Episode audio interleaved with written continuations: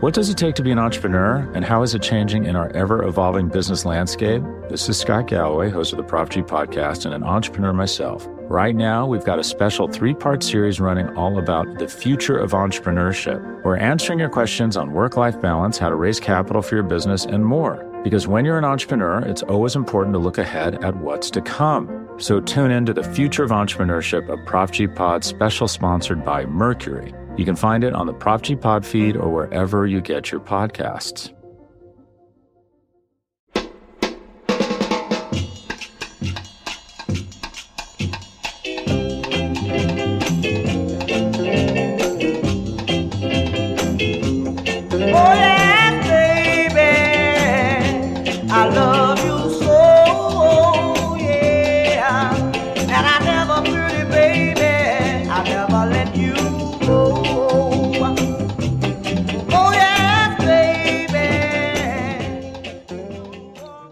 Hey, welcome back to another episode of the Gastroenteritis Blues. I'm Steve Lippman. I'm with Emily Anderson and Dan Volpone. Dan is moving right now. He's on a movable bed. Dan, how are you doing? Are you getting seasick at all? No, I feel great. This is very relaxing to me. Can I say, when I was a kid, I really wanted a water bed. Me I- too. Seriously?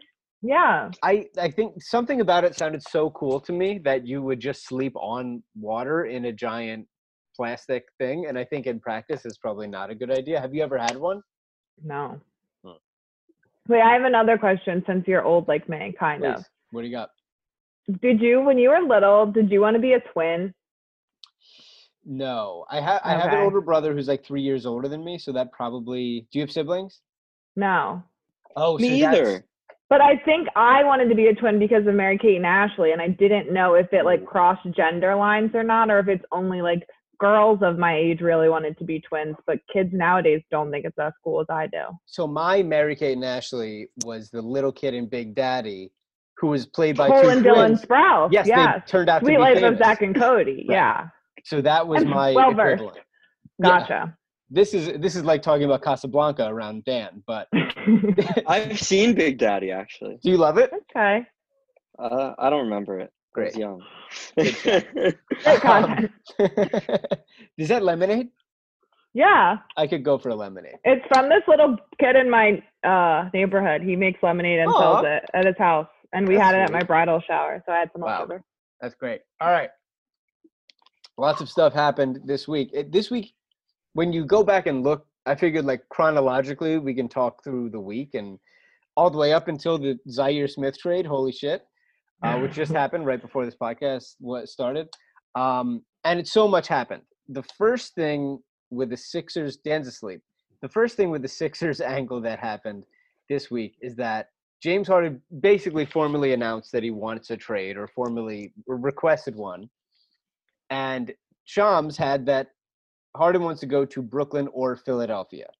Um, and then since then, there's been sort of conflicting stuff where uh, at first Tim McMahon had had a source saying like we're willing to get uncomfortable in Houston, and like I think that's probably easier to say than do in terms of like having your two stars like not want to fucking be there and then come into training camp. I think nobody wants that.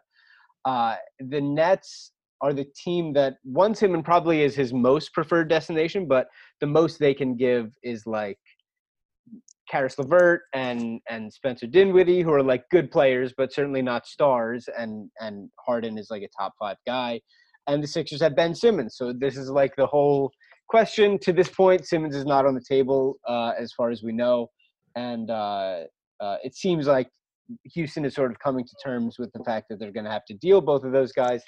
Tell me about your feelings around this whole James Harden thing, Emily. Well, first, I'd like to thank James Harden for making me look like a real asshole because last week I was like, there's no way he's actually going to leave Houston. Like he said he wanted to be here. There's no way he's going to go back on his word. It'll make him look bad. And then he did it like 15 minutes later. Mhm. So thank you, James Harden. Yes. Um, I really don't think that he wants to come to the Sixers, Mm, to be honest. I don't really want him Mm. either. I don't want to give up Ben for him. I should say that. I don't want to give up Ben for him.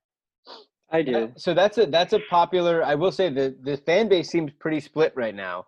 A lot of people are being like, "Don't trade Ben. He's 24, and like for the last two years we tried to surround him with like double agents trying to, you know, feed into his downfall.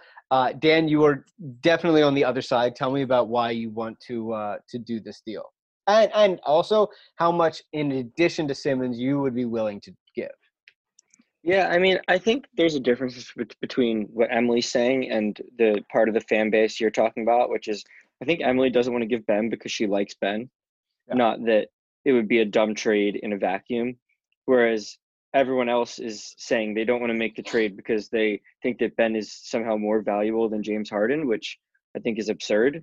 Like Ben is never going to be a top five guy. Harden's currently a top five guy.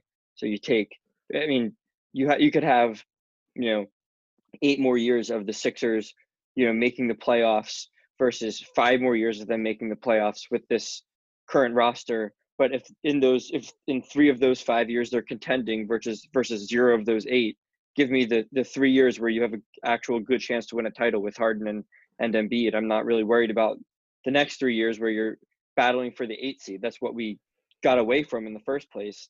I'm not, you know, giving up a, a chance at a title to save you know a few extra years of you know getting like a six through eight seed in the playoffs when Ben and and Simmons are are old after we waste their primes because we don't have the flexibility to put the pieces around them. So I think you know we've made helpful moves.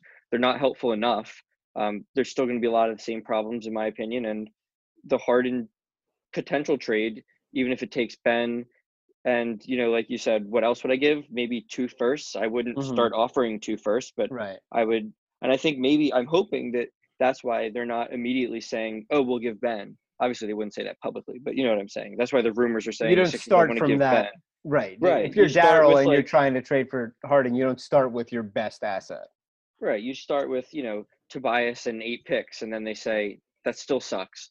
And then you go to, okay, well, if we gave Ben, we don't want to give much else because you don't want to end up giving Ben five picks. I do think that's too much. But Ben, Ben straight up for Harden is, I think, a reasonable like opening offer. And then you have, you know, maybe you get talked into, um, you know, two firsts or like um, a first and a guy who was recently drafted, like a Matisse. Mm-hmm. Um, I'm totally fine with that. I think that's a that's a fair package for Harden.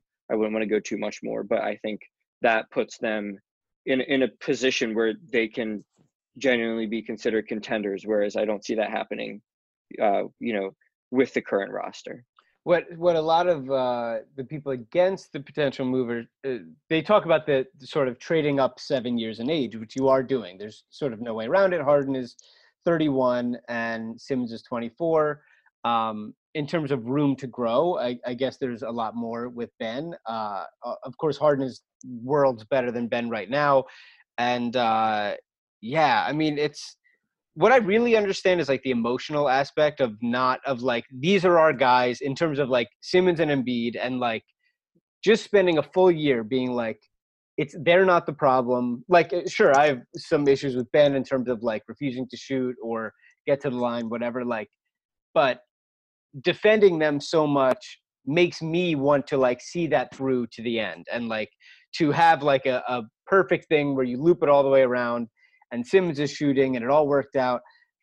I feel like you kind of can't not trade for James Harden as long as you keep Joel Embiid. I wouldn't trade Embiid for anybody in the league. I, I uh, emotionally, I am all the way there. Mm-hmm. Don't care. I know that it's wrong, like intellectually, but there's nobody that I would trade him for. I don't care if it's. I mean, I know, think name that's the what- name the young player. Go ahead. Th- that's the point because like when you when you talk about you know we want to see this through these are our guys you know that point was made when you didn't even have to give Ben and, Sim, uh, Ben and Embiid right so people were making that point at the at the thought of pursuing LeBron James in free agency two years ago like Mhm. uh, that wouldn't be winning the right way Yeah, um, which. I is is kind of nonsense so I, I think I think that the the not not giving Ben or Embiid is maybe a bit much like sometimes you have to have some movement, but I, I really do agree that like Embiid is our guy. Um, and he is, if, if you give up Embiid, like I'd love to win. So I can't say like I wouldn't, whatever, but like it's winning with a completely different team. Whereas if you change every other piece and Embiid's still here, you're winning with Embiid's team. And I, Yeah. I, I believe that. Like if you trade Embiid and keep Ben, it's not like you won with Ben's team. Ben can't be the best player. You're winning with someone else. I mean, if you got Harden, he's better than Embi- Embiid, so he's the best player. But it still feels like culturally, this is Embiid's team. It's never been Ben's team. Yeah, I mean, eh, the the the prospect of like which move gets you closer to like Joel Embiid holding a championship trophy, which is like the coolest thing in the world. So like, yes. yeah, that part of me is like, you sort of have to maximize. I mean, nobody knows what the window is for Embiid. Um, of course, I hope he plays forever, but um, that's a bit of a worry. But uh, Emily, I totally get where you're coming from. I mean, how do you think that if it if while we're recording this we find out it's it's Harden for Simmons, like how would that reconcile with you? I would be really sad. Yeah. I just it's like goes back and like I think part of me leans into the like age debate like I'd rather you know build up the strong core for like an extended run but I also see where Da- what Dan is saying like he'd rather have like a contender for 3 years than a playoff team for 8 like I get that but I always think that like in one of those 8 years everything could bounce our way you know Mm. and then we're a contender. Yeah. Like I still think if that stupid shot hadn't gone in, like we could have won the title. Stupid Raptor shot. Like right. it was like a team of destiny situation, and I think the universe owes us one.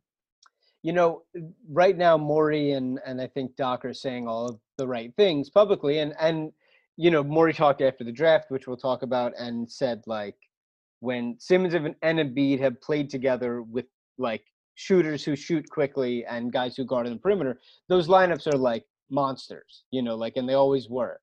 Um, and I do think that's real. Like there was a giant sample size uh, in you know sort of 2017 with Embiid, and then 2018 and uh, when they had Redick and and all of those other guys. I definitely think that's real.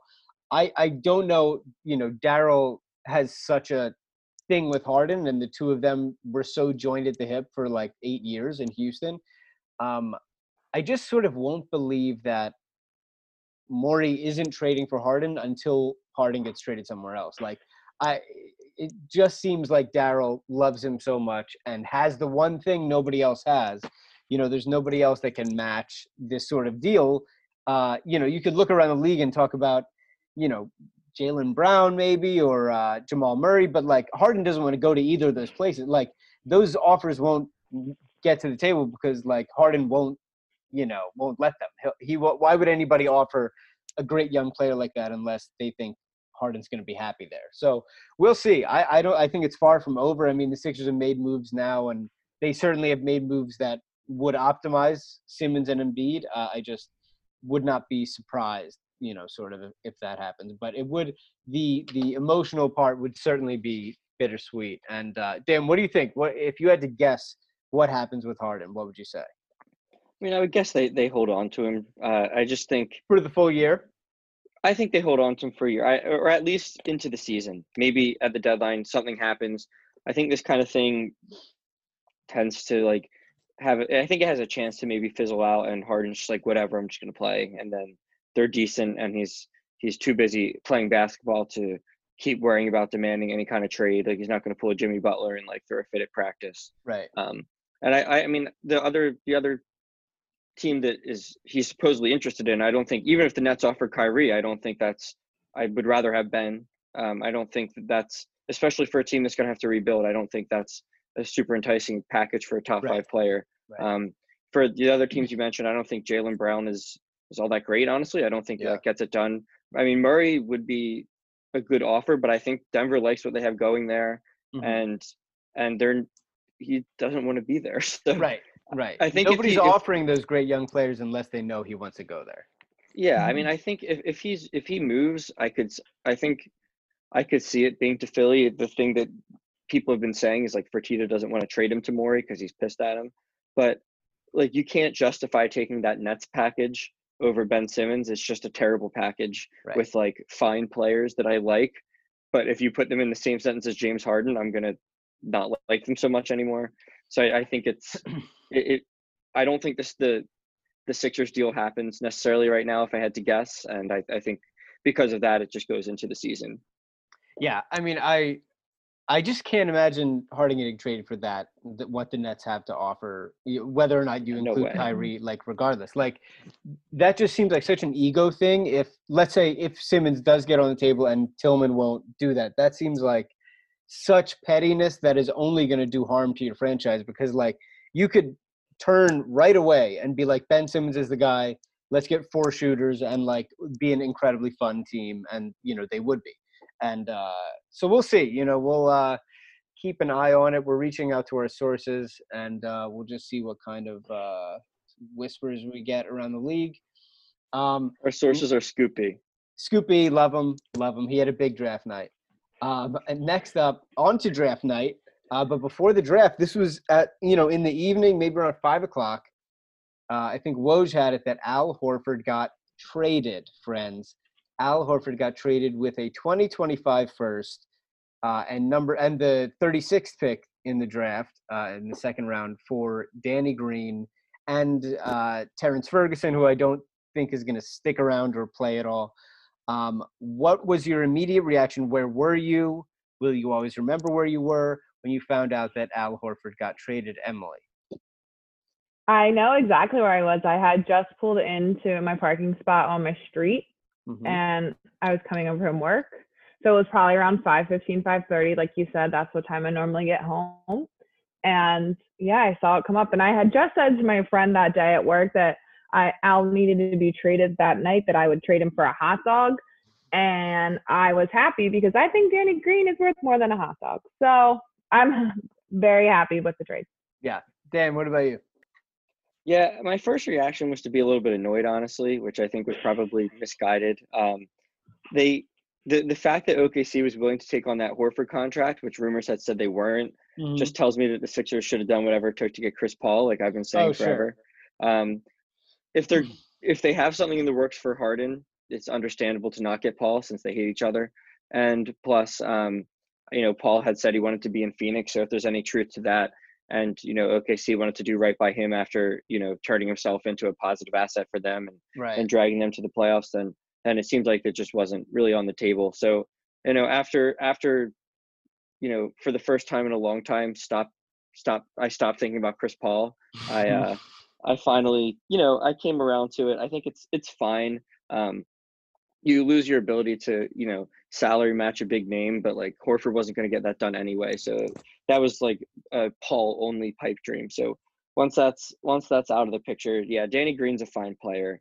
Um, it's a 2025 first, and like Steve pointed out, like well, climate change will have killed us by then anyway and you know this should be good for for Embiid. You know he should feel like they're finally prioritizing him after an off season of not doing so. So I think overall there's a lot of reasons to be happy about this. Yeah, I, we've been talking for a while. Like, I just didn't think there was any way you can go back into the season with Al Horford on the team. Like, I just thought that Embiid would be like, no fucking chance. Like, I just, you know, devoting that much of your salary cap to a guy that plays the same position poorly, you know, and can't play with your two best players is like sort of a nightmare. Um, Danny Green's a good shooter and a good defender, and he's going to play for them. I- would imagine he's going to start for them. Um, he had a bad finals, and I know Lakers fans got very annoyed with him. Um, I love guys who have bad finals. I think it's really charming. Um, but uh, I don't know. I just you know new quirk about me. I don't know. Um, but uh, Danny Green, he'll be fine. Only attaching one first rounder to him, I think, is a good thing, especially considering the size of his contract and the level of play that he just had. Um, and uh, 2025, I uh, yes, unless we're all dead, I do think that Daryl can just sort of pick up a different 2025 first somewhere if he wants to pick that year. Like I just feel like they can work that out, and I'm not super worried that like, oh my God, the Sixers might be bad. Then it's like we love it when the Sixers are bad. That's uh, you know, come on. Uh, so that was it. Then the draft started. The three of us were part of the Liberty Ballers uh, live stream thing. That was uh, we watched the draft live, and I drank wine, and then I had a headache. And uh, the draft board really, really shook out well for the Sixers. A lot of centers got drafted, uh, sort of in the uh, late teens, that allowed Tyrese Maxey to land at 21, where the Sixers took him. He's a guard, 6'3 from Kentucky. He just played his freshman season there. Very good looking. Um, he's got a nice build on him, cool hair, um, and also like so many draft people that it seems that we like and respect had him in like their top 10 and are just sort of very excited that the Sixers were able to get somebody like Maxey. Uh, what's your what was your immediate reaction, Dan? Yeah, I'm actually kind of an expert on Tyrese Maxey because I watched 20 minutes of highlights this morning, and uh, he looks great in his highlights. I have to say, He didn't Um, miss. he did not miss a shot. I was I was very excited at the time because you know we had been talking to people who know what they're talking about and they loved him. Um, and you know the more as I as I watch him as I watch him play, um, I still don't know a lot about what he doesn't do well because uh, I watched highlights. But the things he does well seem to uh, be things that we could really use. He scores from three levels, so um, I know he didn't shoot a great percentage in college, but no one seems to be too worried about that. Um, his form looks fairly nice um, uh, from three, and he is really nice around the rim, and he has great touch from mid range. So whether it's a, a mid range pull up or he shoots a ton of floaters, that's clearly what he's most comfortable with. You know, he's not super tall, so that maybe is not a great fit right away, but you know, he's he's clearly has great touch. He'll, he'll figure out a way around you know, you know around that as Mhm. as you know everyone has to do when they when they get to the pros and things are a little bit different. But I think as a scorer, he's going to provide a lot of what we need, and he's not a minus on defense by any means. He's you know very aggressive, getting over screens, and he makes some some nice plays on some lazy passes. Uh, so I think he's he's just like a fun player. Like he was, I guess highlights are usually fun, but you know like Al Horford highlights wouldn't be fun. So no. Tyrese Maxey had fun highlights, if, Yeah. if that makes sense. So I'm excited about it. I think it's awesome. Me too. Emily, what do you think? Yeah, same when we drafted him, I was happy because I don't really know anything about college basketball, but he was a name that I had recognized. So I was like, this has to be good. And then since then, I have discovered that he likes dogs. Mm. So that is very important to me. So Where did I'm you all in. This? Um, on his Instagram story, he was Awesome. with the dog, and he looked sad because I think he was saying goodbye to the dog. So Aw. that Can you talk about his crying? I thought that was adorable. oh, it was adorable. He got very emotional. I love a good emotional uh, draft night situation. Yeah. And he Yes. said, "You won't regret it. He won't regret. Mm. We won't regret picking him." And I don't think we will. So Yeah. let's hope Um, not. It was fun during the uh, during the live stream because Daniel Olinger of the Talking About podcast with, had so much real like thoughts and, and comparisons and real grades, and we were in there having a good time. We were- Dan was holding I up I just wanted to talk group- about suits. Yes, we were talking about turtlenecks. Um, I said that I really, I was like, I really like Tyrese Maxey's outfit, and that seems like the only thing everybody is shitting on him for. That I didn't people like hated, it. People hated his gr- his gray suit, and I was like, great. Well, forget it. Um, I liked the one guy. This is not related to the Sixers, but I didn't get to say it on the live stream. He was wearing a turtleneck, but it went like right into his beard, and they were both blacks, like the turtleneck and his hair. So it looked like it like covered the turtleneck went up Oh. to like his mouth, wow. and that was a really interesting turn. But they were like deep into like real numbers and like stats, and I was like, this is not the time for a turtleneck talk. uh, well, I really want to figure out who that was. Who had the? I'll find the picture. beard. Yeah, find the picture. It's important. Um, Okay. So after Maxey got drafted by the Sixers, which I think everybody's pretty excited about, it's getting to be the end of the first round, and a trade comes out that the Sixers have traded Josh Richardson and the 34th pick that's in the second round for Seth Curry of the Dallas Mavericks. Seth Curry, of course, is Doc Rivers' son-in-law, which is a bit strange. Um, he's a great shooter. He's like a legit elite catch and shoot guy, and he can also dribble into shots. And um, I've heard that he's not like a zero on defense, like people might accept expect him to be.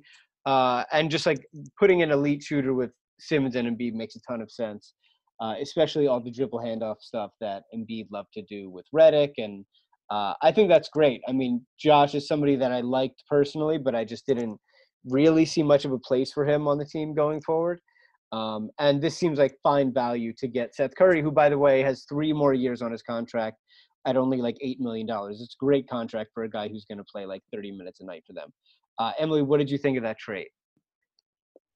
Yeah, I I've said it on here that I do like Josh and I but I'm like more happy for him to get into a situation where I think that his skill set will really like shine. Like I think that he'll be really fun.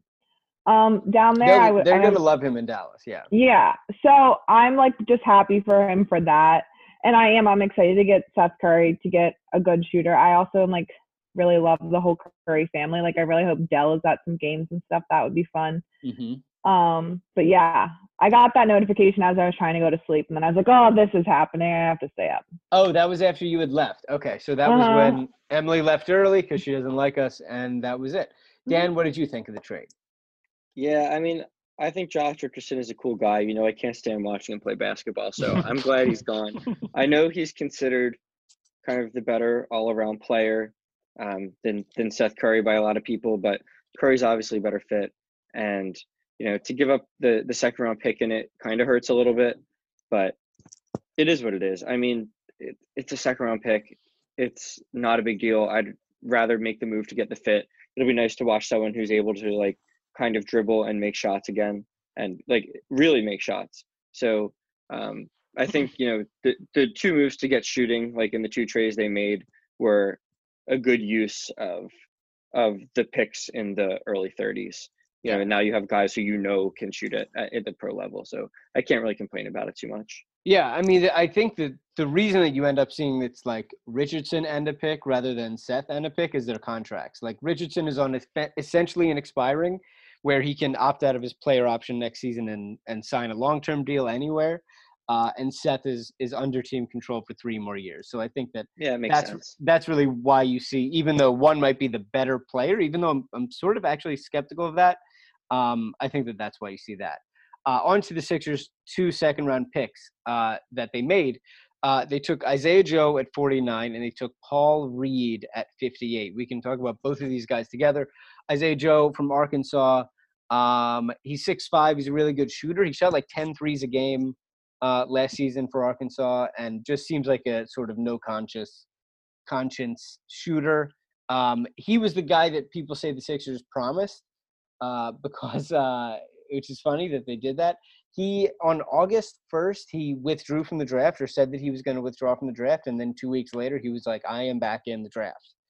Uh, and people were all like, "Okay, definitely." When he said he was withdrawing, oh, Scotty O'Neil reached out and was like, "How would you like to be on a pamphlet in Philadelphia?" And so yeah, uh, I'm happy. I was I, I was worried that they promised him 21 and we're going to draft him then, which would have been a real misuse of resources. But I'm happy he was still there in the late 40s and he'll be a guy. Uh, I, my guess is that he and Furkan will sort of go back and forth on who's going to play that catch and shoot role. But uh, you know they have Furkan this year on another very cheap deal. So Paul Reed is like a defensive toolsy guy that John Hollinger of the Athletic loves.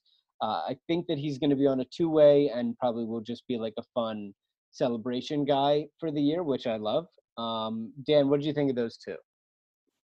Yeah, I like the I like the Joe pick. Um, I like the idea that um, we were terrified they were going to take him earlier, and then they got him like way later. Like we were thinking, like hopefully they don't take him at 21. Hopefully they take him in the early 30s, Right. and they ended up getting him at 49. Um, you know, I, I also like that.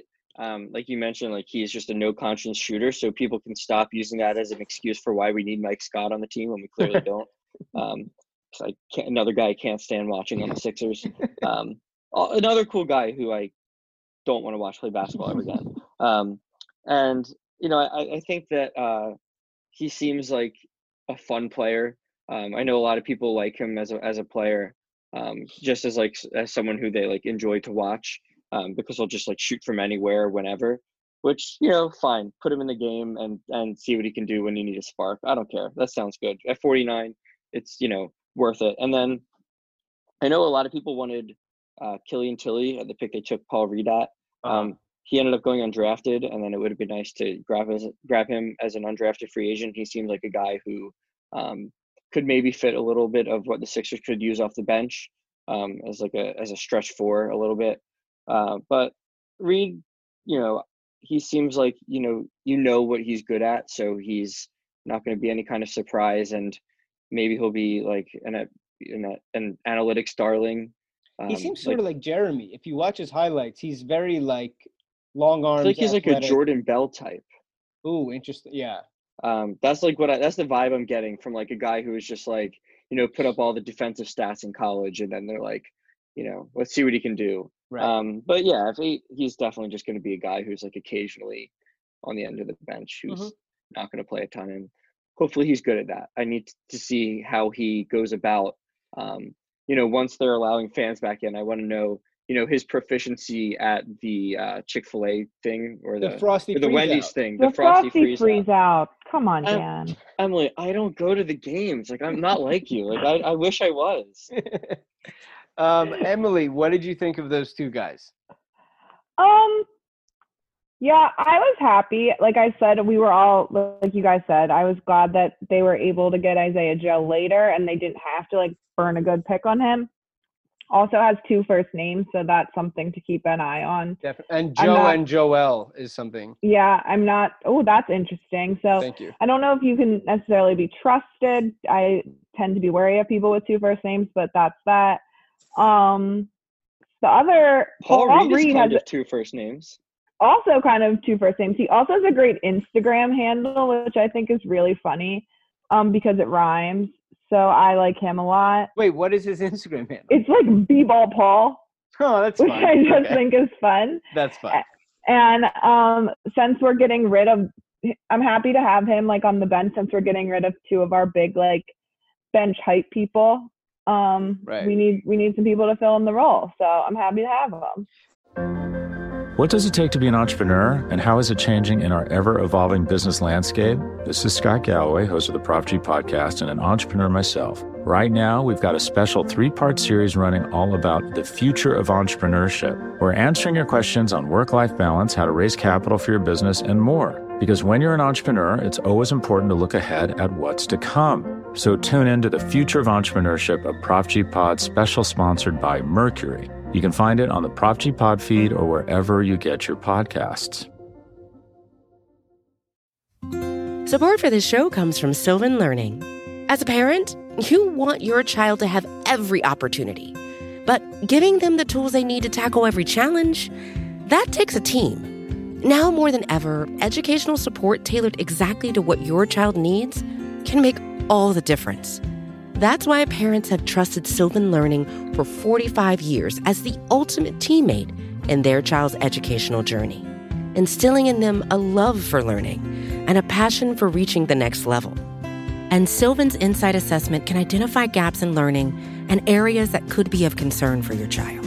It's a 360 degree view into your child's learning that you can't find anywhere else and helps ensure that your child didn't miss something in school that might put them at a disadvantage in the future. And right now, it's the best price of the year at $29. Go to sylvan29.com to learn more and get your child's assessment for only $29. That's S Y L V A N 29.com. Yeah, so that goes right into uh, the Sixers after the draft over the next day or so. They waived Norvel Pelle and uh, Marial Shayok. Norvel, famous for taking a picture with Emily once. Uh, Emily, what do you think about this? What was Norvel like when you took a picture of him, and what are your feelings on these two waves? Um, I'm really sad about Norvel and Shayok for that matter. Um, I just like to like watch guys that we had in like the what are they called the blue coats, the 87ers, and then see them come up. Norvel's like 28, like he's so old. it's, fine wild. that we waived him. He's real old, but like he just looks like so much fun and he's like so lanky. He always reminds me of those uh like things at the car dealership that like blow in the wind. Like that's how I think of his. Like that's how he's built. Mhm. And um I'm just gonna miss him. Hopefully they have success at whatever is next in their life. Yeah, uh, Norvel seems pretty beloved by everybody, uh, but uh, we'll get to his replacement soon. But uh, Dan, what did you think about Shayok and Norvel uh, leaving the Sixers? Yeah, I mean, I feel bad for them for like the reasons Emily said. Like, you know, they've been around for a while. Like, they both suck. So if they were on the team next year, it'd be a disaster. Like, you need real players on the team. I'm sorry. Like, I'm glad they're gone. I feel bad for them, but they seem like fine as people. Norvel was always fun in a few minutes. Like when they ever actually had to lead on him, it was a disaster. And it's it's good they're gone. Shayok was very slow. Shayok was particularly particularly slow, and I He also just didn't shoot well in any real game. No, but but uh, someday. Okay.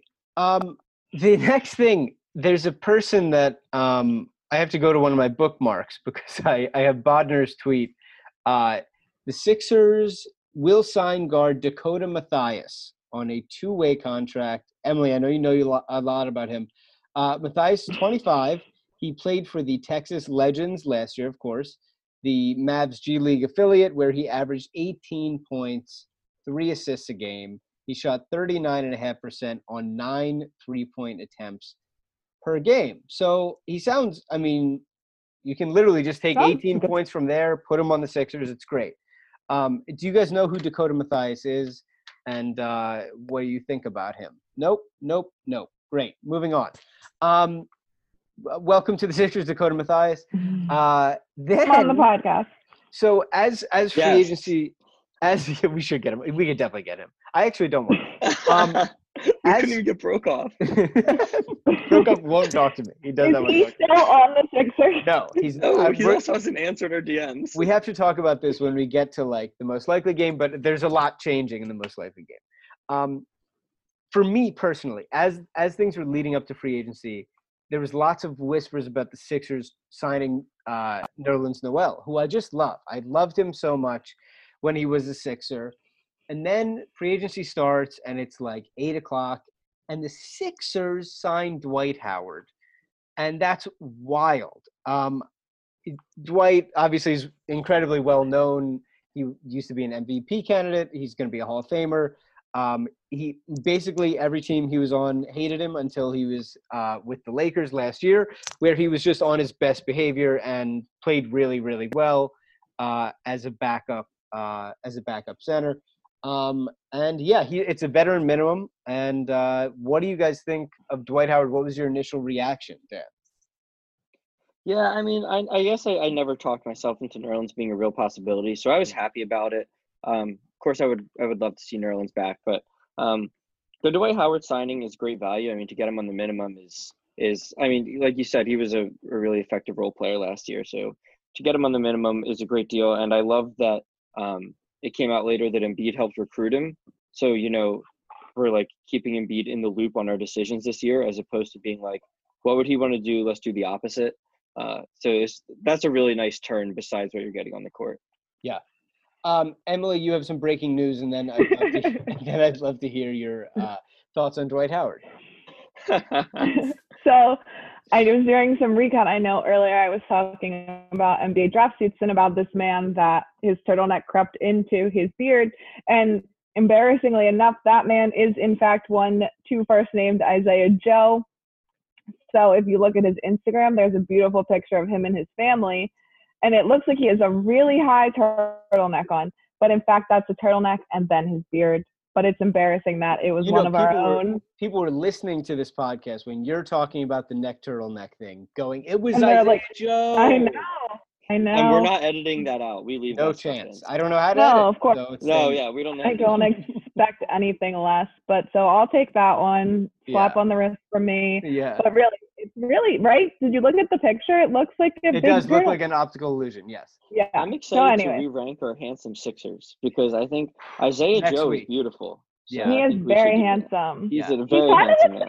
Tobias to me, though, to be honest with you. You know, I and Stop it, call, Emily. call me. cra- He's handsome too. He is handsome. Call I me know, crazy here, like but when on a, in our first episode ever, we ranked our top five most handsome Sixers. Am Mhm. I nuts, or do we need to rank every single Sixer from least to most handsome? Probably. I'm trying to get rid of all of our listeners. That's the main thing. It's like I don't want Should we, anybody. like, Three individual lists, or should we like aggregate all of our scores and then come up with like one master list? I'm willing to do the math on it. Oh, if- really? If you know how to do that, then I'm down. Yeah, you guys just have to rank them and send them to me. All right. There's like then- five people out there who just love this content, and then everyone else is like, "Can you please talk about the team?" I know. Yeah, You we- can tell. you can really tell. Um, you know what? There's a lot of other podcasts on the same feed that you can hear about the team. This is not. The Yeah. um, Emily, what did you think of Dwight Howard?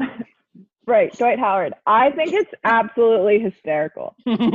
Like my first reaction was to laugh out loud. I just think it's the silliest thing I've ever heard, but I'm also so excited for it. I just don't know what to expect. Um, he like did played well in LA and like seemed to grow up a little bit, but like who knows why? Does he respect Doc Rivers? We don't know.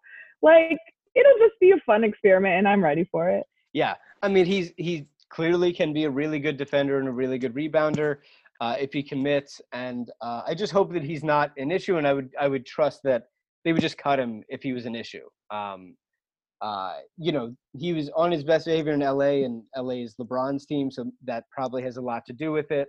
Um, but yeah, I, the coolest part about it to me is that Embiid wanted him and reached out to him and, and got him. So uh, that's cool. Uh, now, right before we started recording this podcast, Zhaire Smith got traded for Tony Bradley, who's a person who plays in the NBA. So um, he's a center, and uh, Zhaire got traded. There, uh, some friends of ours seem upset on social media that that they traded Zhaire for uh, Tony Bradley, whom they perceive to have less value than Zhaire. I can't imagine. You know, Zhaire's draft stock was high. He was drafted 16th, but then he basically didn't play for two years, and uh, it seemed pretty clear that his path to minutes got really tough when the Sixers got Danny Green and Seth Curry. Um, I sort of would rather just if if neither of these people are going to play, I'd rather keep Zhaire around. But I know the Sixers want to have three centers for days that Embiid sits. I sort of don't care. Emily, what do you think? Um, I'm gonna miss using Zhaire in the most likely game since he's now off the table. So I'm really hoping that Tony Bradley has some type of food allergy that we can exploit. um, not life threatening, of course. I don't wish anything serious on Certainly. anybody. Um, but yeah, I mean, we're a team that loves to have a bazillion centers and a bunch of people that play the same position. So why not? Like, let's do it. I was never a big Zhaire like obsessed person, Got it. anyways. Got it. Yeah, I'm fine with it. I was never like in love with Zhaire either, and I think uh, I saw Sixers Adam pointing out um, what you call him by the way. He's a he's a nice boy or something. Oh, he's a sweet boy. Sweet boy. He's Sixers Adam, Sweet sweet boy. boy. Yeah. He had pointed out that uh, Bradley can be traded for a higher salary than Zhaire can. Right. So if they have someone in mind that they're going after, uh, Bradley might be more of like a middleman. So I think you know we should keep our eye on that because that seems possible. I don't think he's particularly good, so I'm not sure why they want to like have him around Yeah. unless it's to try to trade him. Right. The, you know, he what they can't do is aggregate his salary with Mike Scott. Um, so that's something they can't do. The other thing They can make it a three-team deal later. correct, they can make it a three-team deal later. Um, the other thing, you know, the Ho- the Horford trade is not official yet. Like there's still, I feel like trades that need to happen for uh, OKC that they're still in the middle of. Uh, OKC just got George Hill too officially, and I would love him on the Sixers. I think he would help a lot. Um, so that's something to keep an eye out for. Um, moving on, Tobias Harris got engaged. Uh, it looked like a very sweet, wonderful setup, um, and he seems extremely happy, and and so does his new fiance. Uh, it seems super cool, and I'm happy for them both. Anybody unhappy for them? Dan. Dan is oh. nodding. No, I'm no. I'm I kidding. shook my head. I'm I'm happy for Tobias. He's he's a nice guy. He's I don't like him that basket. Yeah. Emily, he's he's a good guy. It was like you say like nice proposal. This this proposal has millions of rose petals involved with it. yeah, It's really something. They look really happy. They look to be on like a cliff of some sort. There's a lot of candles. They look to have had a private dinner afterward. There's obviously a professional photographer. Mm-hmm. Um, she's very beautiful. He's very handsome. I'm was this similar to your proposal, Emily? That's my question. Um, in the way that we were both extremely happy after the proposal, yes. In the number of rose petals, no. Got it. We also had dinner, like Tobias and his fiance. Was it a public proposal?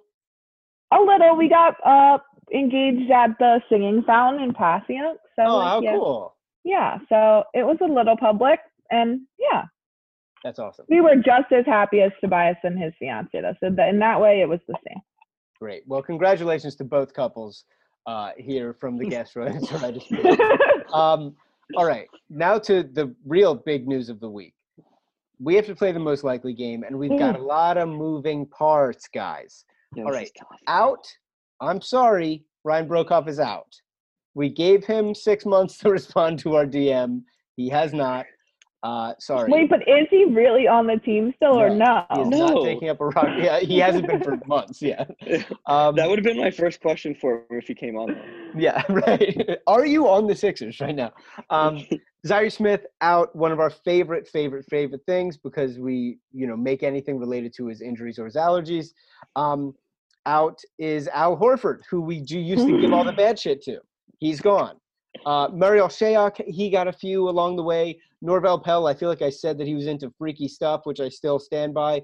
Um, Josh else? Richardson out. Josh Richardson out. Now coming in, we have some exciting possibilities. Tyrese Maxey, Isaiah Joe, Paul Reed just might be the Broekhoff of it all.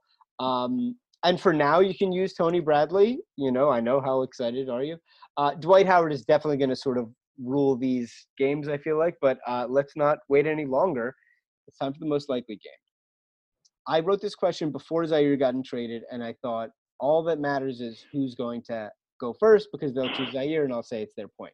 Which Sixer, like Andrew Bynum, is most likely to injure themselves bowling? The first question, heads or tails, Dan? Heads. Tails. Emily, go ahead. Okay. Oh, also, Raul Neto no longer a Sixer off the board. I forgot. We Yes. forgot to mention that Raul one. Neto signed with Washington.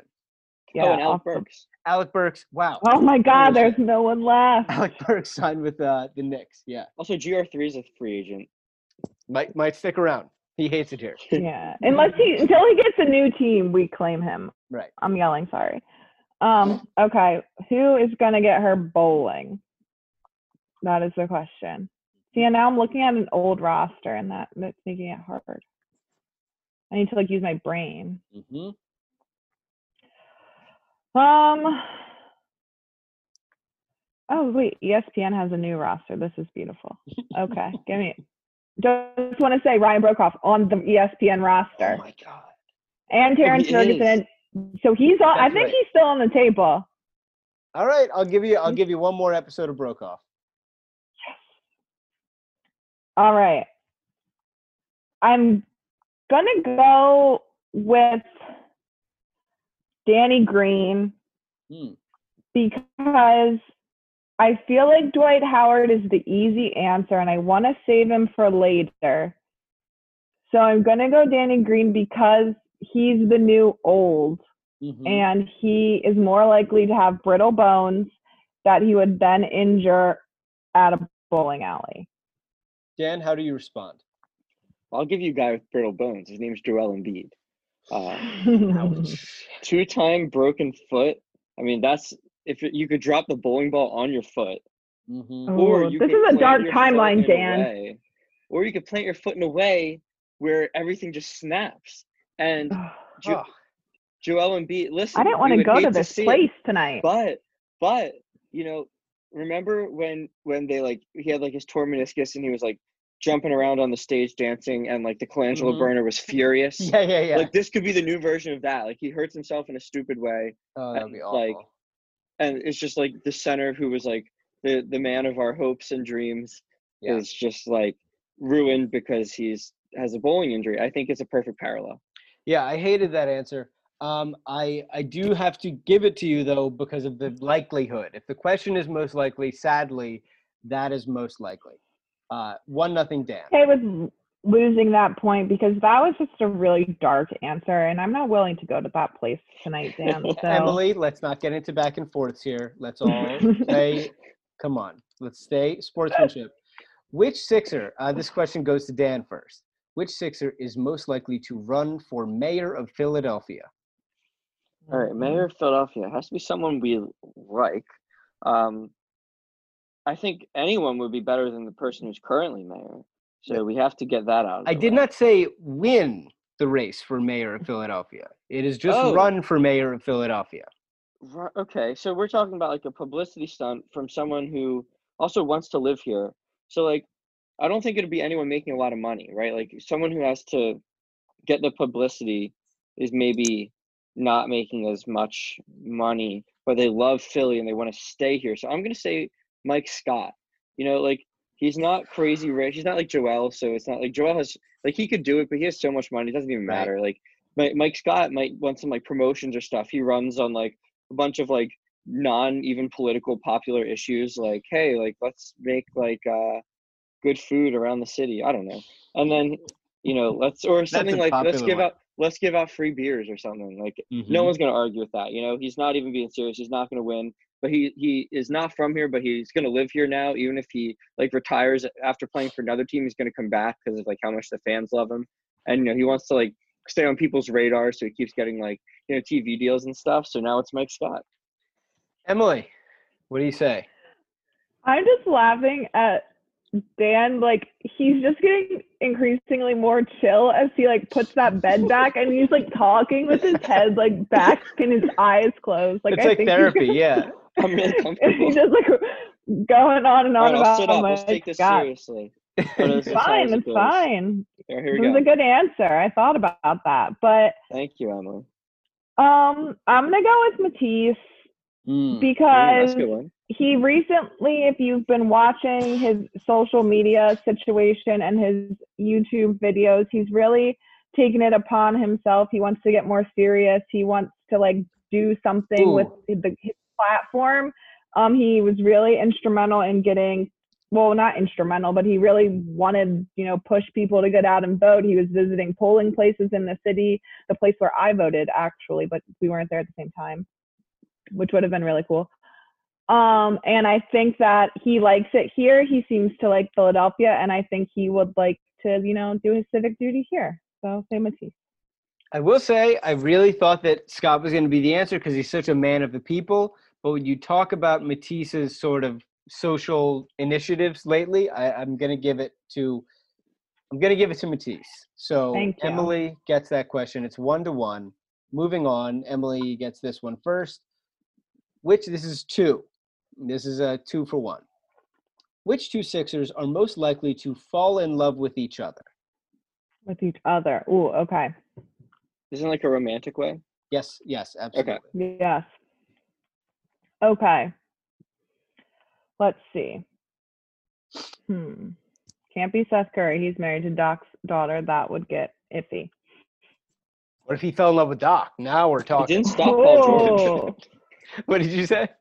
Said it didn't stop Paul George. What did he do? Yeah, well, they weren't married, but he cheated on Doc's other daughter, I think.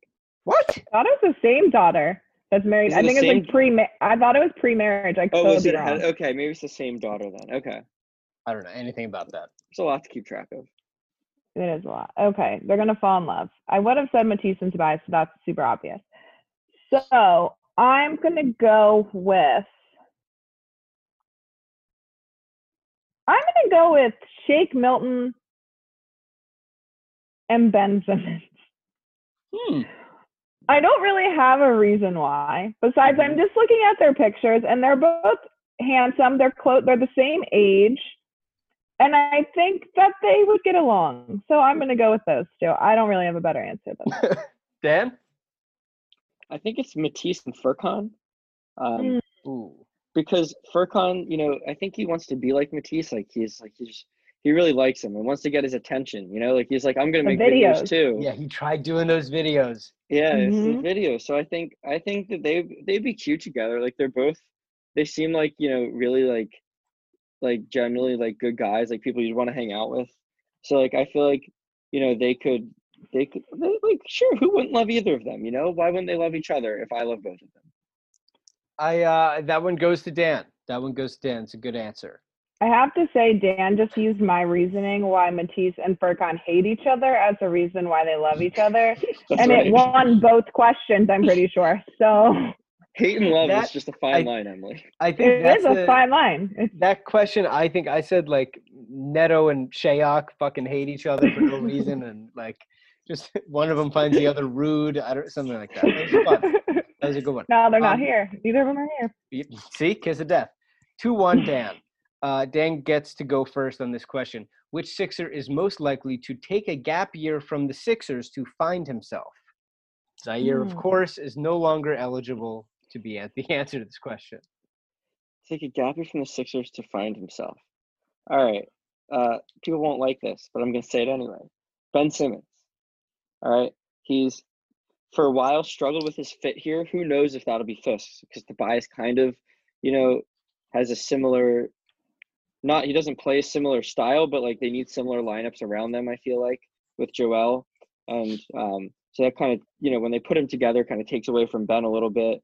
Um, you know, Ben struggled when Jimmy was here when he wasn't the primary guy on the ball, um, especially through the playoffs.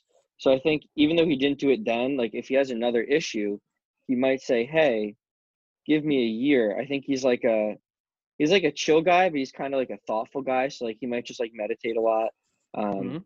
And then you know, I think it would also make for like good television. Like if maybe he's like, well, maybe I'll see if I want to like get more involved in like. uh I know he's not with Kendall Jenner anymore, but like he could give that another shot and like actually be on the TV like Jay Cutler did before he divorced divorced Kristin Cavallari. So I, I think I Wow. could see Ben in that role. I think, you know, that's what he's gonna do. He's gonna take a year off and he's gonna say, Hey, if the Sixers, you know, if the Sixers are gonna make Joel the guy they care about now, then I'm gonna go be on television and think a lot. Emily, how do you respond? right, that's a good answer. Um, I'm gonna go with Ryan Broekhoff just because we don't even know if he's on the Sixers right now. So taking a gap year from them would be of little consequence to my life and to his life. That Alright. implies that it's likely he comes back after this. That that's the winning answer. Uh, it's uh, it's two to two. I Uh, needed to tie it up. we go into the fifth game. Emily played the Broekhoff card. It's just you, you- sometimes you have to do it. Um, okay, which Sixer? This goes to Emily first. Which Sixer is most likely to wish Al Horford was still on the team? Ooh, Gross. wow. I'm going to say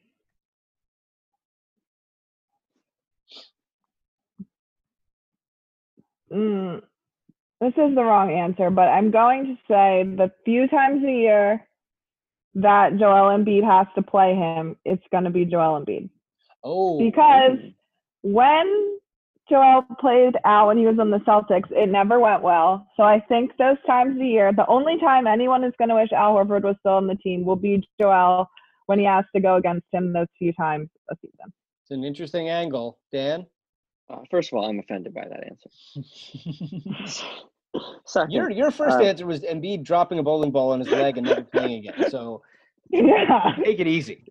Yeah, that that's a good point. Anyway, um, so I think that the right answer, since you said he still counts, is Glenn Robinson the third. I think um, they talked a lot about how much they hated it here, and now that Al's gone, GR3 will have no one to talk about, uh, no one to talk with about how much he hates it here, and he'll just be like stuck here as the only one who hates it here, and he'll be like, I really wish I could talk to someone about this, but no one else hates it here. Al doesn't even have to hire that he reach for the Celtics anymore because no one cares if the Thunder win. So Al is just like, I'm happy to be out of Philly. Al's whole family says he's happy to be out of Philly, and GR3 still has to put a face on. So I think it's just a it's a bad deal for for Glenn Robinson because he's losing his uh, buddy that he complained with. So in this situation, GR3 re-signs in Philadelphia. And Even though still- he hates it. He And- hates it here, but maybe they made him the best offer, but he really doesn't want to be here. Watch they max him. they max him with bird rights, and he's like, "Oh, I fucking can't stand it." Um, which one wins that one? I will say Emily wins that one. Oh, I should-. The Embiid angle was an interesting angle. Um, all right, that's a Uh, bummer. Dan gets the first one. It's three to two. Emily. Emily can close him out here. Which Sixer is most likely to know who Dakota Mathias is? Huh, okay. Well, let's look at where they went to college. Hmm. Um, See, me and Dan both just Googled that person. I just want to point it out. yes, absolutely. But Dakota Mathias went to Purdue, so that's in the Big Ten. Uh, Glenn Robinson third is it was in the Big Ten, but I just used him. But he's the only one in the Big Ten. So uh, I'm gonna say Glenn Robinson the third again. Maybe I'll win with him this time. No one else would have ever known who he is. No one else would care. Uh, oh, I can I change it? I'm changing my mind. Hang on no, no, no, I'm not changing my mind. I'm sticking with it. Uh, Glenn Robinson the third. pays attention to Purdue basketball because they play Michigan sometimes, and uh, because wait, are they? They're in the Big Ten. Yeah, they're both Big Ten schools, and because of that, Glenn Robinson knows who he is, even though he doesn't matter to Glenn Robinson at all. All right. Dan tried to change his answer and then recanted that. Um, we'll see how that plays out in the courts. Emily, what is your answer? Um, I am gonna say. Oh, this is hard. I don't know. None of them, probably. I'm gonna say I would like to use one of the new guys, so I'm gonna say Paul Reed. because when he went to school in what DePaul in, in Indiana, which is near Ohio. Purdue, wait, And- Paul's in Ohio. That's crazy. What that. isn't DePaul in DePaul was- Indiana? Oh well, Purdue's in Indiana. Bru- I don't know. I'm just gonna go with Paul Reed. That's the now I need to look answer. up where DePaul is. I just did. It is in Chicago, Illinois. It's in, so neither. It's in Illinois. it's in Illinois. Uh, sadly, that answer has to go to Dan. Um, uh, so, so now it's three three going to the seventh question. Dan, can Both I great just ask, answers though. why did you why did you think you wanted to take it back? Well, I was thinking that maybe it'd be Mike Scott because um, Mike Scott played Virginia, so he's a Virginia fan, and Virginia, I think, played a game against Purdue in the tournament not that long ago. So Mike Scott definitely watched Hmm. that game. But then I realized I did because I only was going to change it because I didn't want to repeat myself. But I already said Mike Scott, so it didn't matter either way. Yeah. And then I was just realized I was taking too long, so I just went with it. Great. Well, I'm glad we went into it. Um, all right, this is it. This is the final game. oh, Of... Dakota Mathias was born in Ohio. That's where I got Ohio from, in case anyone was wondering. Mm. Um, this is the final game. I think Emily goes first. Which Sixer? I pushed this question to the last because I like it the least, and I was hoping we didn't have to use it. But this is Oh, great. Which Sixer is most likely to write a mystery novel? I know, right. not a great question. That's why it's seventh. I am gonna go with. I'm gonna go with. Can I use Dakota Mathias? Can I use him? Certainly. Absolutely. I'm gonna go with him because he's gonna really lean in. He's a mystery to us, and therefore he's the most likely to write a mystery novel. All right. Oh wow, this is good information. By the way, What if we want some, sorry, this is really bad content. But if we need someone to take over the Zhaire role, this man had mono at Purdue and threw up before every practice. And by the time his health was better, he had two ankle injuries. This is our injury guy.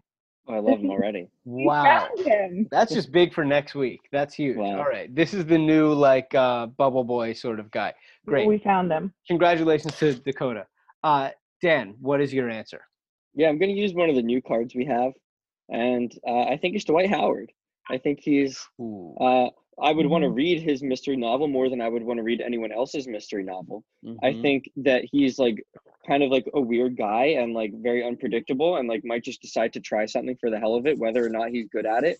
I think that like Tobias and Matisse read too much like nonfiction to ever write a mystery novel. Like they're like the guys you think of as like you're like you're like book guys, they're your book lovers. But I think Dwight Howard is like probably has a lot of creative thoughts in his head and is going to turn it into like a very good nonfiction mystery novel that may or may not make sense, but is a must read. I uh I I have to say I think the Dwight How- Howard answer seals it. I think that I do too. Uh, it's a yeah. good one. Dan wins. I would this give it to. Dan also. Dan wins this round of the most likely game. Dwight Howard would definitely Thank write a novel under like a weird other name. Um Mm. and What uh, would but still Dwight Howard's it. pen name be? What would his pen name be? Chad Stapleton, something weird. I don't know. The Howard Um, White. You write in uh, if you're listening at home and you have an idea on that. Um, uh, that's it. I think we got to everything. Uh, we did a spirited, most likely game. It's great to Dan. Sixers are not signing Austin Rivers. He just signed with the Knicks. Oh, okay. Well, there you go. Uh, I kind of didn't want like Doc's son and his sort of son both on the team. I thought that was I don't know. Son-in-law. Yeah, that's what that means. and gosh, sort Emily, of not everyone's engaged. We don't know all the terms, all right? brag about it. I thought those were common terms. Okay. Sure, sure. Common to you and Tobias, maybe. All right. Good seeing you both. Happy Thanksgiving. I hope you guys Happy have a good one. Yeah. Happy Thanksgiving. Bye, guys. We'll guys. talk to you guys next week.